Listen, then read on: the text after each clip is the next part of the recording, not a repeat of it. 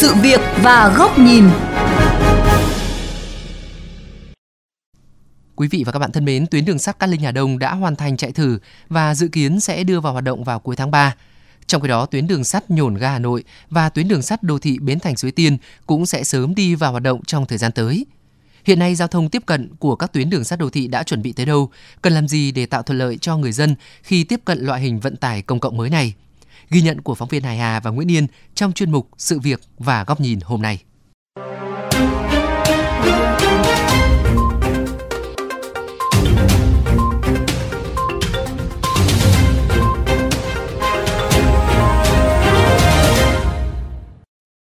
Không có vỉa hè hoặc vỉa hè bị lấn chiếm, người dân phải đi bộ dưới lòng đường để đến các điểm xe buýt là thực tế mà nhiều hành khách đi xe buýt đang gặp phải. Tuy nhiên, bạn Nguyễn Minh ở Khương Đình, Hà Nội khá lạc quan với hệ thống đường đi bộ dọc trục đường Nguyễn Trãi, nơi có tuyến đường sắt Hà Đông Cát Linh sắp đưa vào hoạt động. Theo mình hiện thấy là ờ, cái đường này sắp đi vào hoạt động rồi thì mình thấy ờ, cơ sở hạ tầng là cũng ờ, khá là tốt. Mình nghĩ là nếu mà đường này đi vào hoạt động thì sẽ giúp ích nhiều cho người dân Hà Nội. Dù rất kỳ vọng vào tuyến đường sắt đô thị có thể giúp giảm bớt thời gian đi lại trên đường, nhưng bạn Hồng Loan ở quận Hà Đông lại không tránh khỏi băn khoăn nếu phải gửi xe đạp để sử dụng tàu điện trên cao.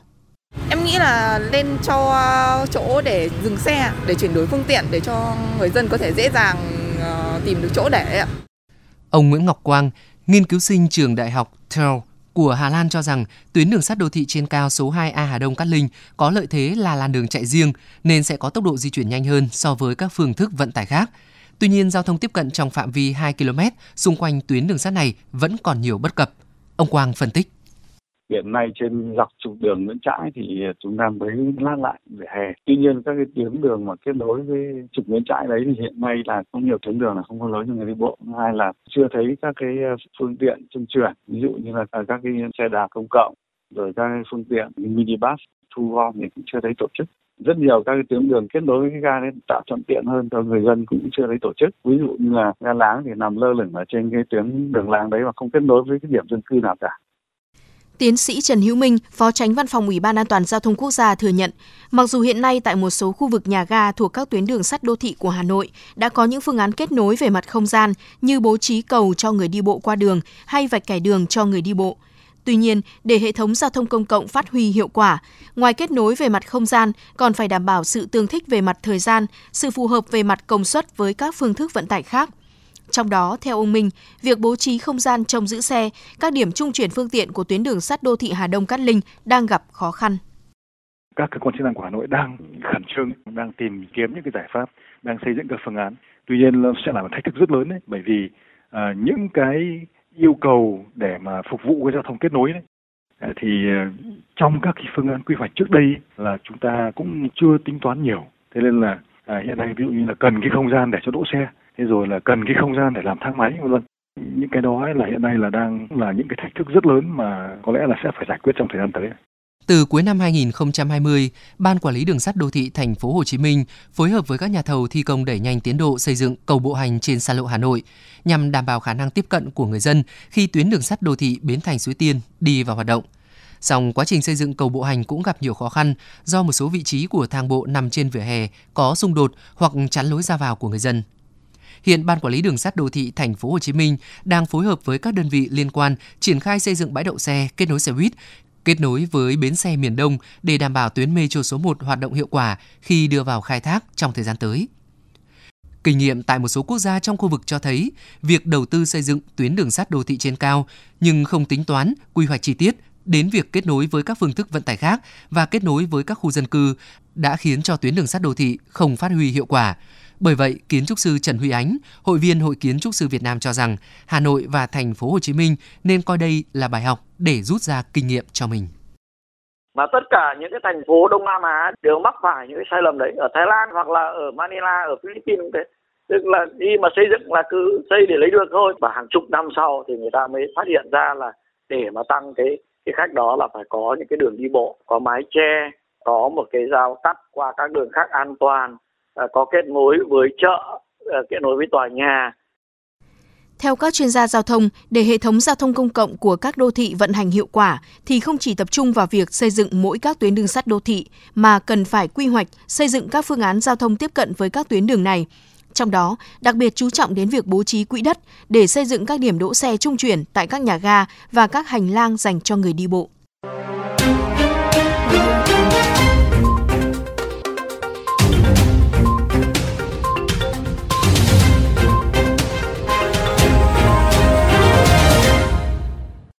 Thưa các bạn, hệ thống đường sắt đô thị Hà Nội được đi vào hoạt động trong bối cảnh một hệ thống vận tải hành khách công cộng khác là xe buýt nhanh BRT đã vận hành trước nhiều năm nhưng chưa đạt hiệu quả như mong đợi và vẫn còn đó nhiều băn khoăn. Mời quý thính giả đến với góc nhìn của VOV Giao thông về việc tổ chức mạng kết nối và tổ chức giao thông tiếp cận của tuyến đường sắt đô thị qua bài bình luận với nhan đề Vẫn còn nguyên bài học của buýt nhanh BRT. Các chuyên gia giao thông cùng với người dân đều nhất trí rằng việc tổ chức đấu nối, tiếp cận thuận tiện đóng một vai trò quan trọng trong việc nâng cao hiệu quả vận hành của đường sắt đô thị.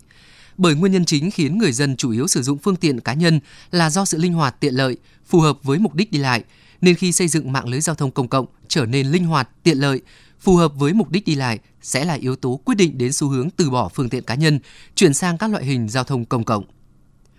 Trước đó chúng ta đều biết, tuyến xe buýt nhanh BRT Kim Mã Yên Nghĩa với một làn đường dành riêng được đầu tư kinh phí lên đến cả nghìn tỷ đồng.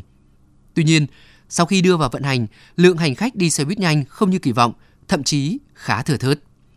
Một nguyên nhân được chỉ ra là sau hơn 4 năm đi vào hoạt động, việc tổ chức đấu nối điều hành hệ thống xe buýt BRT vẫn còn nhiều điểm hạn chế. Đó là xe buýt nhanh chưa thể hiện được tính ưu việt thuận tiện hơn các phương tiện cá nhân. Xe buýt BRT chỉ có một tuyến duy nhất, đơn độc nên không có kết nối với các buýt BRT khác và việc kết nối với các tuyến buýt thường cũng chưa được tốt. Quy hoạch tuyến đi bộ, các khu vực tập trung đông người để tuyến buýt nhanh đi qua hầu như chưa được tính tới, trong khi đây là vấn đề quan trọng nhất để phát huy hiệu quả hệ thống này. Điểm chung là tuyến buýt nhanh BRT Kim Mã Yên Nghĩa hay tuyến đường sắt đô thị Cát Linh Hà Đông khi đưa vào hoạt động được xem như sự thử nghiệm và là những viên gạch đầu tiên để xây dựng nên hệ thống vận tải hành khách công cộng trong tương lai. Vì thế, chưa thể đòi hỏi ngay tính hiệu quả và sự hoàn hảo của những hệ thống này, nhất là khi người dân vốn chưa quen và còn ngại đi lại bằng phương tiện vận tải công cộng. Có lẽ do chưa có áp lực nào buộc các dự án này phải đảm bảo kết nối hiệu quả cũng như sự phức tạp của vấn đề, nên tính khả thi và hiệu quả của tuyến buýt nhanh BRT Kim Mã Yên Nghĩa chỉ dừng lại ở mức như chúng ta đang thấy. Mà đáng ra là tuyến xe buýt nhanh đầu tiên là tuyến đường sắt đô thị khởi đầu thì mức độ tiện nghi và tính phù hợp phải đạt mức hoàn hảo để tăng sức hấp dẫn cạnh tranh cho những sản phẩm mới này. Được biết, thành phố Hà Nội đã tính toán các kịch bản kết nối giữa tuyến đường sắt đô thị Cát Linh Hà Đông với các hệ thống xe buýt khi tuyến đường sắt đi vào khai thác thương mại. Nhưng bài học của buýt nhanh BRT cho thấy, để hệ thống đường sắt đô thị hiệu quả thì sự chuẩn bị phải thực sự kỹ lưỡng, đặc biệt ở mức độ tiện nghi và tính phù hợp của những kết nối giữa nhà ga đường sắt đô thị và mạng lưới hiện có. Cụ thể là thiết lập các tuyến đi bộ, các trung tâm tập trung đông người, các bến bãi đỗ xe, hệ thống các phương tiện trung chuyển. Dù có thể chưa làm được, ngay từ bây giờ chúng ta đã phải tính đến sự phát triển của các khu vực quanh nhà ga nhiều năm tới để có những giải pháp phù hợp. Tuyến buýt nhanh BRT Kim Mã Yên Nghĩa có lẽ đã trở thành bài học để chúng ta rút kinh nghiệm ở những dự án sau này. Hậu quả đã thấy khi triển khai dự án xe buýt nhanh nhưng thiếu khả năng kết nối để buýt nhanh thành buýt chậm. Và vì thế, việc vận hành đường sắt đô thị với mạng lưới tiếp cận, đấu nối cần được nghiên cứu kỹ lưỡng, cẩn thận, tránh vết xe đổ của tuyến buýt nhanh BRT.